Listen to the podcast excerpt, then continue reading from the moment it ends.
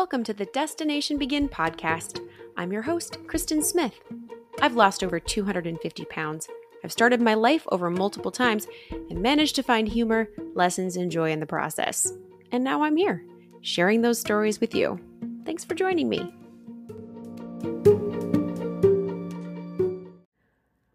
This week on the podcast, I'm going to talk about moving on from divorce. So, just a little caveat this is based on my experience. This is based on what I've learned through trial and error and through a lot of great people that have helped me.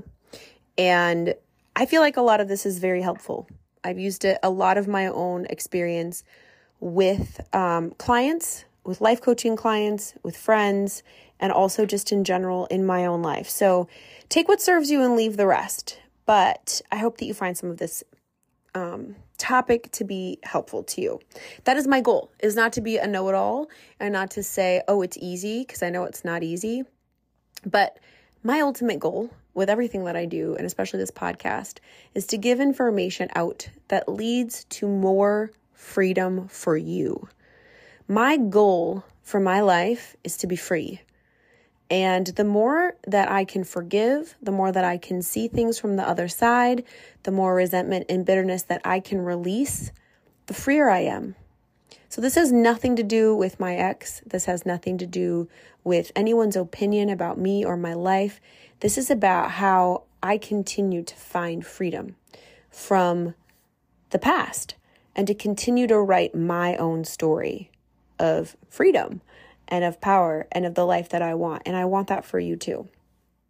So, the reason I'm talking about this is because of my recent trip to North Carolina. I I hadn't been in a really long time and I when I first went to see my son there after he moved there, I had so much pain in my body. So, my ex husband grew up in North Carolina and he moved to Minnesota to marry me. This is my son's father. And we lived in Minnesota for our entire marriage. And when we split up, we had been together for 12 years. And initially, he he lived in the same town as me. Then he moved about 4 hours away to Wisconsin. And then, without saying anything, I had no idea, he moved back to North Carolina where his family was. He quit his job. I don't know all the details, but essentially, all of a sudden, I found out he was in North Carolina, unemployed, no longer paying child support, skipped out on all kinds of things. I, I still don't know the whole story, but he was able to use that situation to get out of paying child support and to saddle me with a bunch of financial situations that I didn't know about and that were not fair. And a lot of people would say, oh, that's impossible, et cetera, et cetera. I'm telling you, they were terrible. They were unfair. I fought it. I spent tens of thousands of dollars trying to fight it. I lost. So, I was a single mom with a teenage boy who was completely feeling abandoned by his dad, who moved across the country and didn't take him with him. I was strapped with this incredibly large debt that felt completely crushing. And then on top of that, my son's father had his ear telling him, you know, if you came and lived with me, you wouldn't have all of these problems. If you came and lived with me, you'd have this, this, or that. Uh, my ex husband ended up getting a much better job. And because he had basically started on a clean slate, he had a lot of resources again without having any need to pay me. And he had saddled me with this one big debt and his whole entire mission was to get my son to go live in North Carolina. Well, because of custody and all of that, it wasn't so easy. He did get visitation to a degree. You know, he could go there for a couple weeks at a time, but Stephen was in school in Minnesota. So the only thing that my ex could do was work on my poor little innocent child and convince him that life would be better in North Carolina. And Stephen was acting out and he was causing some problems. He wasn't doing well in school. He wasn't doing well.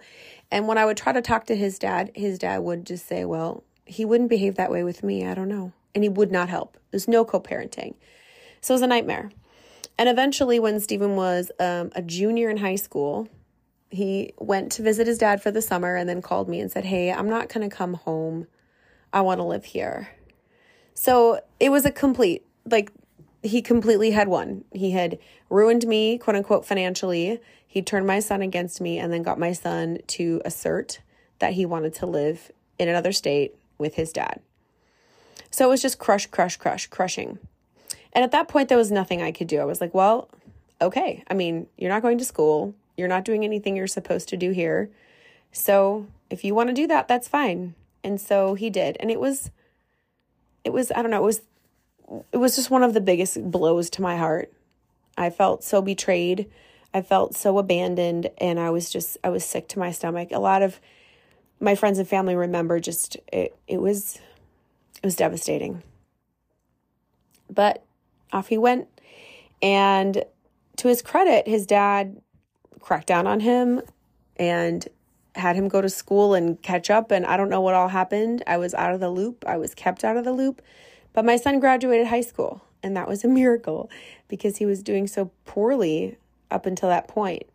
You know, in my head, of course, you know, I couldn't do anything right and I had failed my son and he was failing. And it wasn't until he went and lived with his dad that he graduated and I really was a terrible mom. That message was being sent to me from his dad and I, I really bought into it. And um, I was feeling like garbage. And I was just really grateful his dad got him to graduate. But I, when I went there for his high school graduation, I went into his dad's brand new house.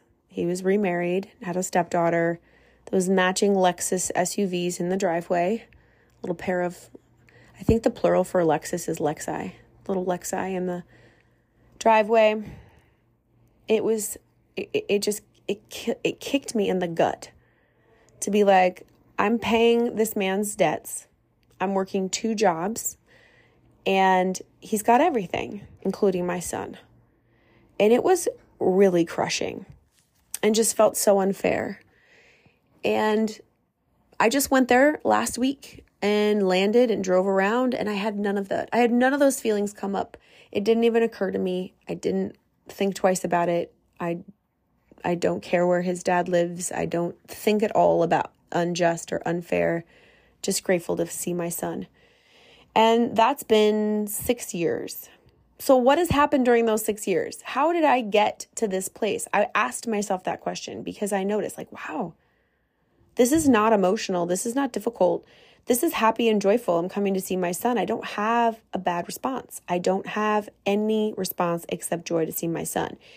How did this happen? And so I examined it a little bit to say, okay, this is wonderful. I really am free from bitterness, anger, you know, the the feeling of injustice, the feeling of um, I hate that this happened. It's gone. How did that happen? So I'm going to talk about how it happened for me and break it down into kind of some steps if you're in the situation where you would like to get free from all of that angst in your life. Maybe this will work for you too. So, basically, the first thing that I did um, regarding the debt thing, it was really unjust. I found out about it um, a long time after we split and I got a letter at my office. I just started working for the law firm I worked at, and it was this wonderful job with great people. And I got a letter about it that was devastating. It was like, what? So I thought, well, this is wrong. This can't be. I already, like, there's no way. I, I have paperwork that proves otherwise. So I started making phone calls and saying, haha, you know, sorry you made a mistake. This is actually not correct. I can prove it. To which they said, uh, actually, no, you're not correct. This is a debt that's on your social security number. We're coming after you. It terrified me. It was a lot of money and I didn't have it. I had just, you know, I hadn't been on my own very long and I was doing very well, but not well enough to be able to absorb such a debt. And so um, I got an attorney and I fought it. I spent a lot of money fighting it. And in the meantime, I had to pay on it to keep them from coming after me, garnishing my wages, um, levying my bank accounts. And so I got a second job. And I worked evenings and weekends. Um, it was a bookkeeping job, so I had flexibility, but I got a second job that paid me just about um, the same amount a month as I needed to cut to keep this from coming to steal my life. And it was horrible because it was exhausting and I hated the job. But it was like, all right, I have to pay this At some point, it'll be resolved. But I'm just going to get this other job. I'm going to have direct deposit from that job, and I'm going to have direct debits from the debt so I don't have to see it and think about it. I'm going to stop thinking about it. I'm going to just focus on the fact that I'm grateful that I am able to, to handle this, that I'm able bodied to work and pay for it.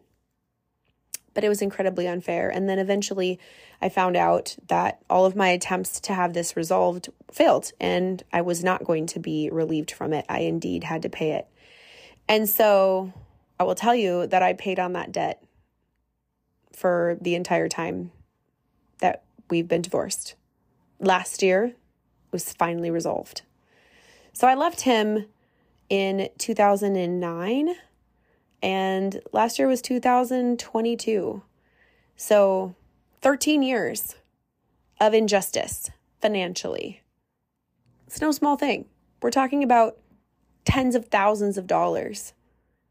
And I didn't talk about it. I chose not to think about it. I just did it. I just dealt with it. It was a fact of my life. So, point number one we can sit and look at things that are unfair and just let it consume us with the unfairness and the injustice. Or we can figure out a way around it and move forward. Now, it didn't mean that it didn't occur to me occasionally and make me want to vomit. My parents wanted to vomit. Anybody who heard about it wanted to vomit.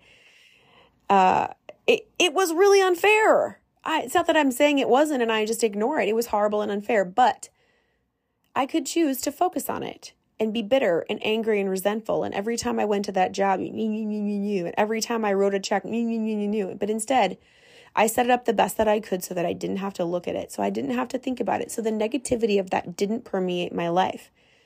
And I think that that's possible for a lot of things. Now, it's not easy. It's not turnkey. It's not like overnight I was just happy, happy. I wasn't happy about it.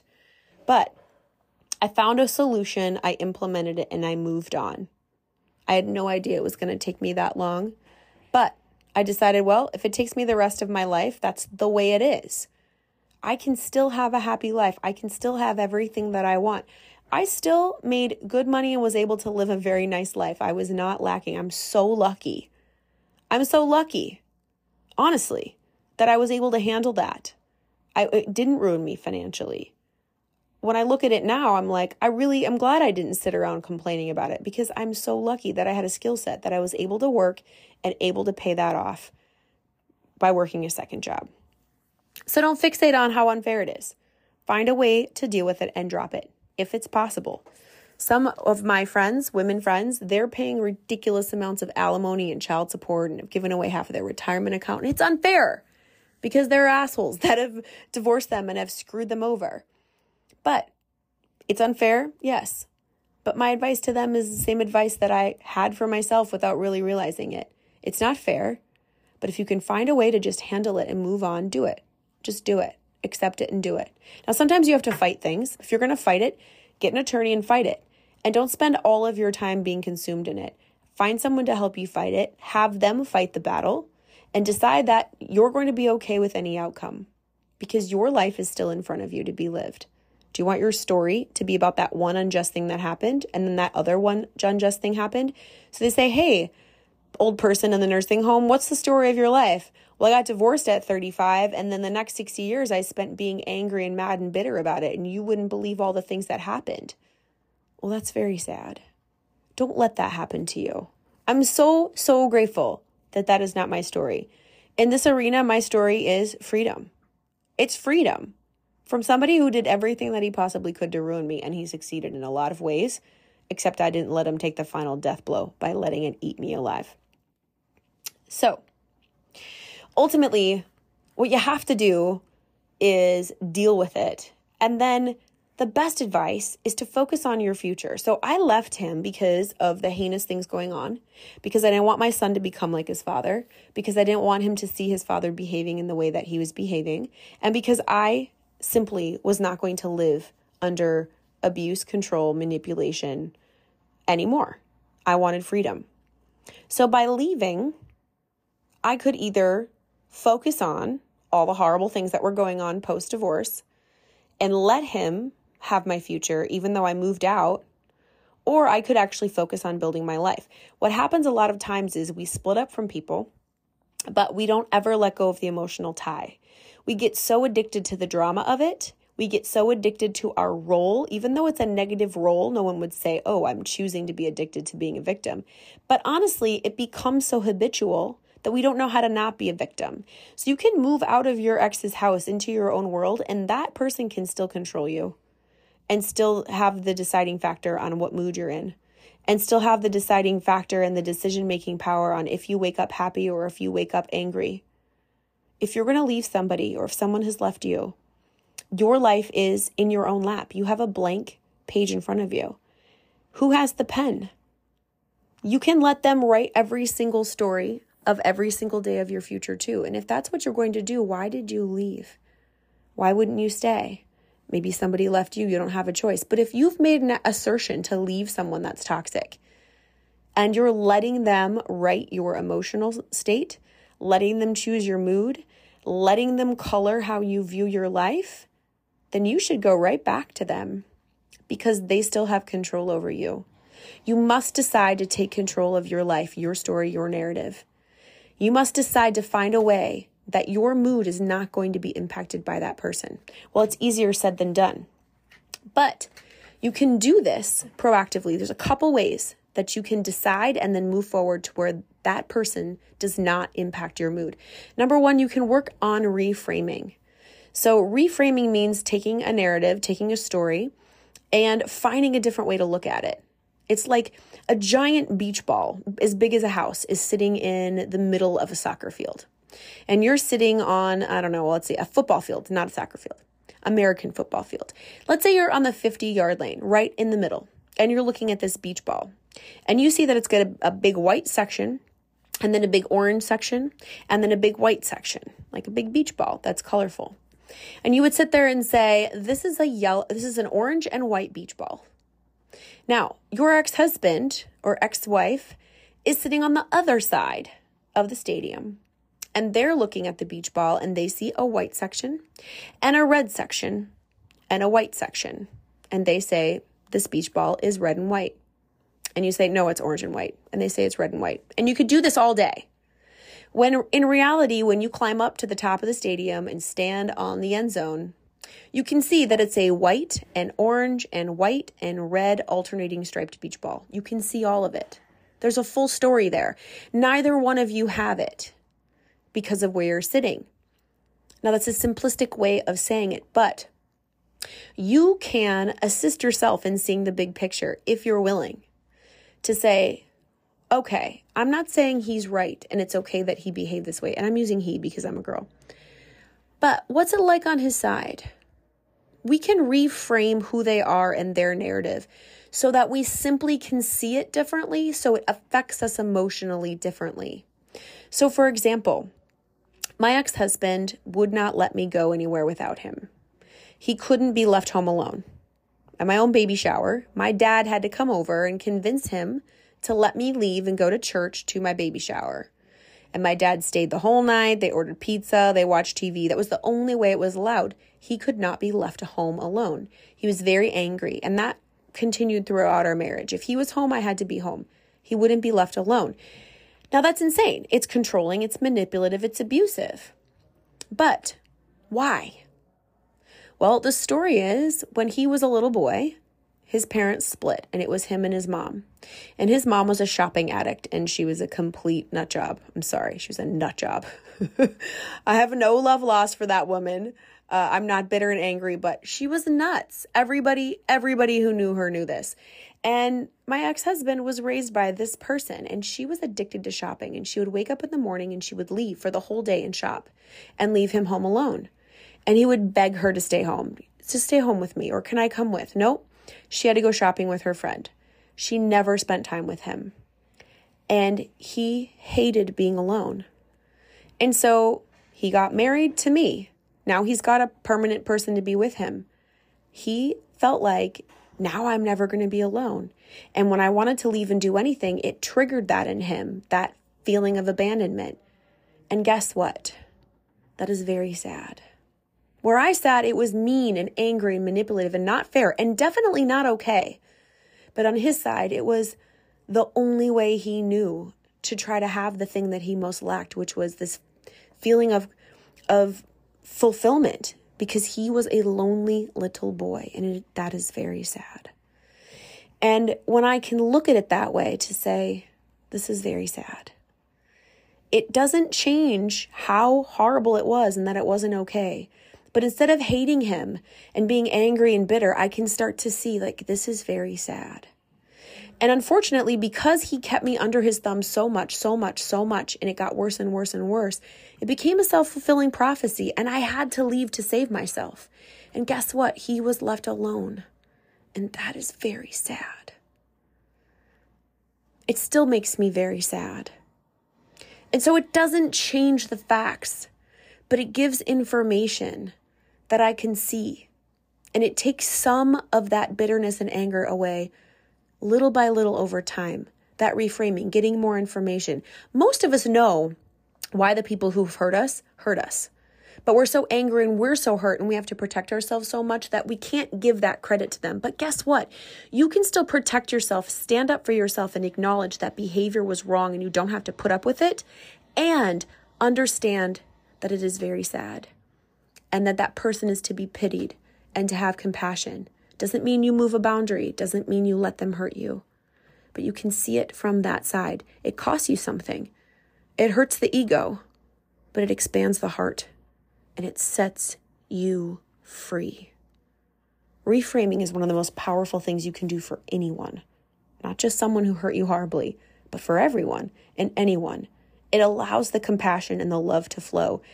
Doesn't mean that you take crap from people but it certainly makes it easier to find and let love flow and be compassionate and kind with yourself and with others. Pity, sympathy.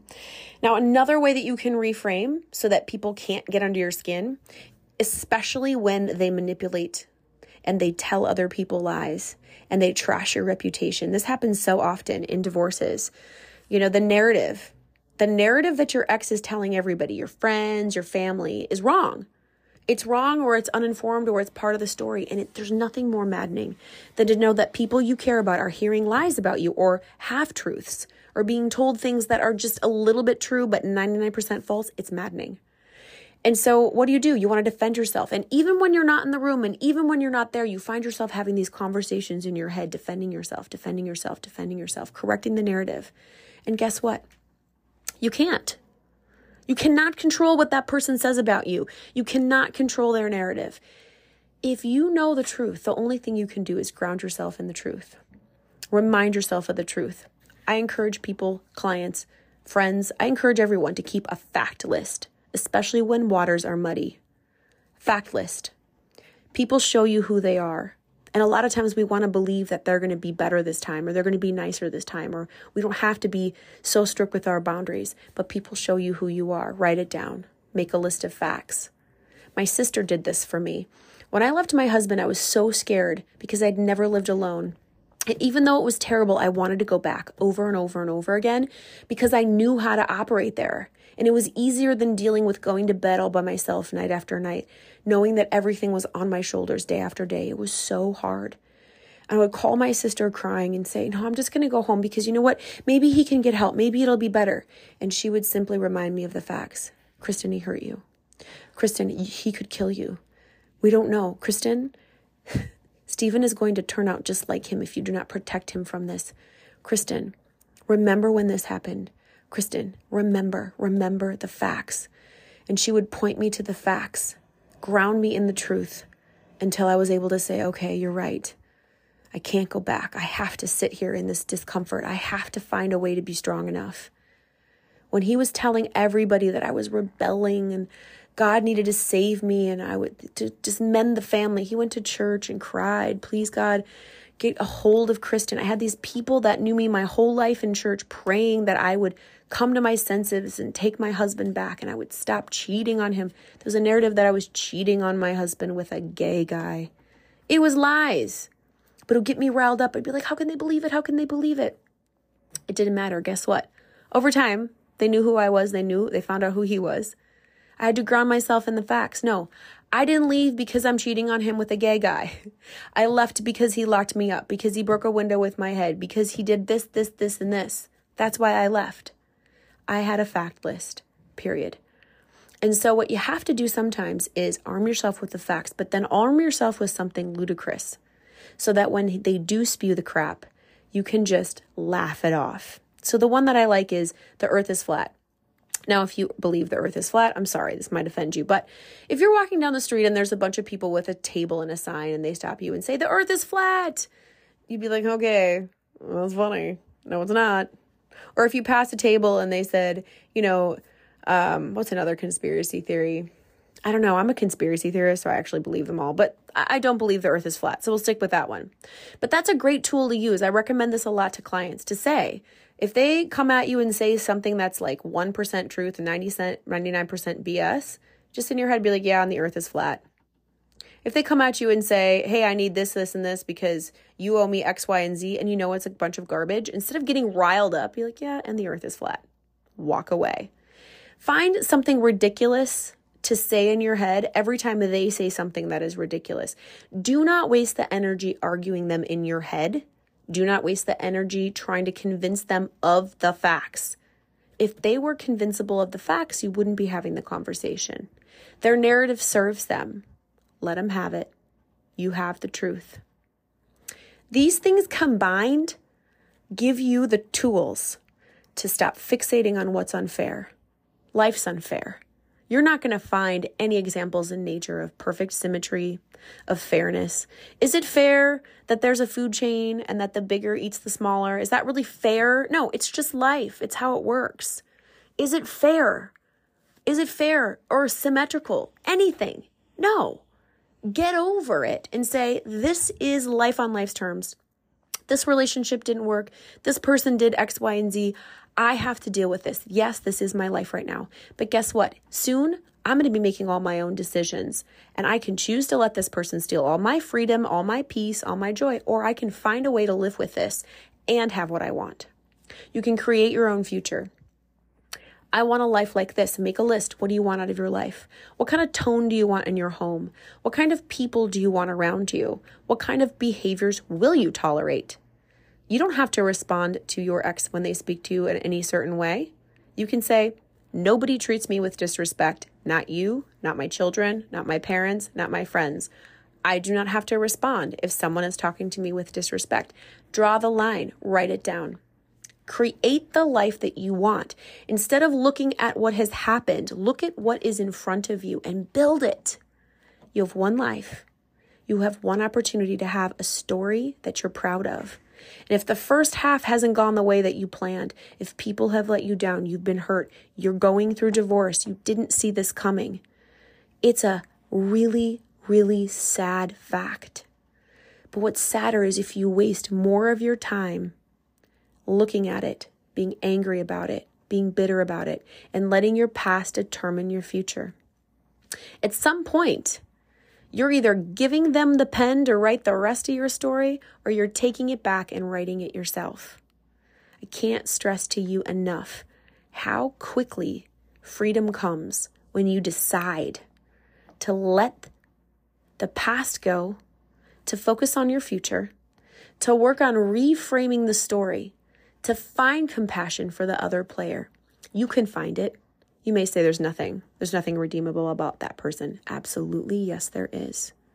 Absolutely, yes, there is. And you say, they don't deserve me to have that compassion. They maybe don't, but guess who does? You do. Because every ounce of compassion you can find for anyone who's hurt you sets you free. And I'm telling you, the feeling of freedom, flying into Raleigh, North Carolina, picking up my son, asking how his dad is, feeling genuinely happy to hear his dad is fine, that they're flourishing, that he's adopted his stepdaughter. That makes me happy. I hope he's never alone. I hope he's learned to be alone. I hope his new wife is experiencing the best version of him, the version I didn't get. But I hope that since I have grown and I have learned and I have evolved as a human since then, I hope he has. I'm going to assume he has. I don't have evidence of it, I don't know anything. But in my mind, it is a beautiful thought to imagine that he is grown, evolved, more beautiful than he ever was, thriving, and not repeating his mistakes. I don't know that. That might be a big stretch for where you are, but you can get there. It's the most beautiful thing to be free from bitterness, anger, hate, and being stuck on how unfair things are. Now, when I tell the story of that debt, yeah, I'm not happy about it, but you know what? It didn't stop me from living my best life. And it didn't stop me from having the things that I cared about. It didn't stop me. I didn't let it destroy me. Now, the story might be a little different if I'd had to be working a minimum wage job another 40 hours a week, exhausting myself. It might be a different narrative if it had cost me a lot more. I don't know. Like I said, I'm fortunate enough I was able to handle it the way that I did. But no matter what has been thrown at you, you have a choice. You have a choice. We have choices. You're passive in so many things that happen to you. We get hurt. We get hurt. And it's not our fault when we get hurt, when people let us down. But if we choose to let that determine one more moment of our future, then that is our fault. It is your fault if you give any of your future happiness to the person who has hurt you, to the person that wants to hurt you. You get to choose how much of your peace they steal. You get to choose how much of your future you give to them. Freedom. Freedom is possible for every single one of us, no matter how hard we've been hurt, no matter how terrible the story is. You get one life. I want you to be free. I want you to experience the joy and gladness that comes from knowing that you didn't waste any more time than absolutely necessary on the things that hurt you. It's a beautiful feeling. So give those things a try. I'd love to hear from you if you implement any of them. Again, I know that every situation is different. And I have a lot of people that say, yeah, but you don't understand. This is what happens. And I have little kids. I have to deal with them for the next 15 years. I understand that that is very hard. I haven't had to do that. The only thing I can say for sure with 100% certainty is that if you are determined to have a joyful, powerful, positive future, one day at a time, one decision at a time, one emotion at a time, you can get there. It's not a flip of a switch. Bam, you're happy, you love everyone. But it's one decision at a time. Am I going to swallow my pride and my ego? Am I going to treat this person like a stranger in a gas station? That's another one. Think about a stranger in a gas station that smells and that is ugly. Do you walk up to them and smack them across the face, or do you give them a baseline decorum? Because they're human. If you can treat someone who is disgusting and gross and maybe rude with baseline decorum in a gas station, you can treat your ex with baseline decorum. You can. Absolutely, you can. If the Pope or Mother Teresa were watching your interaction with that person and judging you based with their perfection, you could treat them with baseline decorum. You could be the bigger person. 100% you can. Thanks for tuning in to the podcast. I'm so excited you're here. If you want to interact with me, go ahead and send me an email, Kristen at KristenSmithOnline.com. Follow me on Instagram, The Kristen Experience, and make sure you share this podcast with a friend. That's all I have for you today. Have an awesome week. We'll see you next time here on Destination Begin.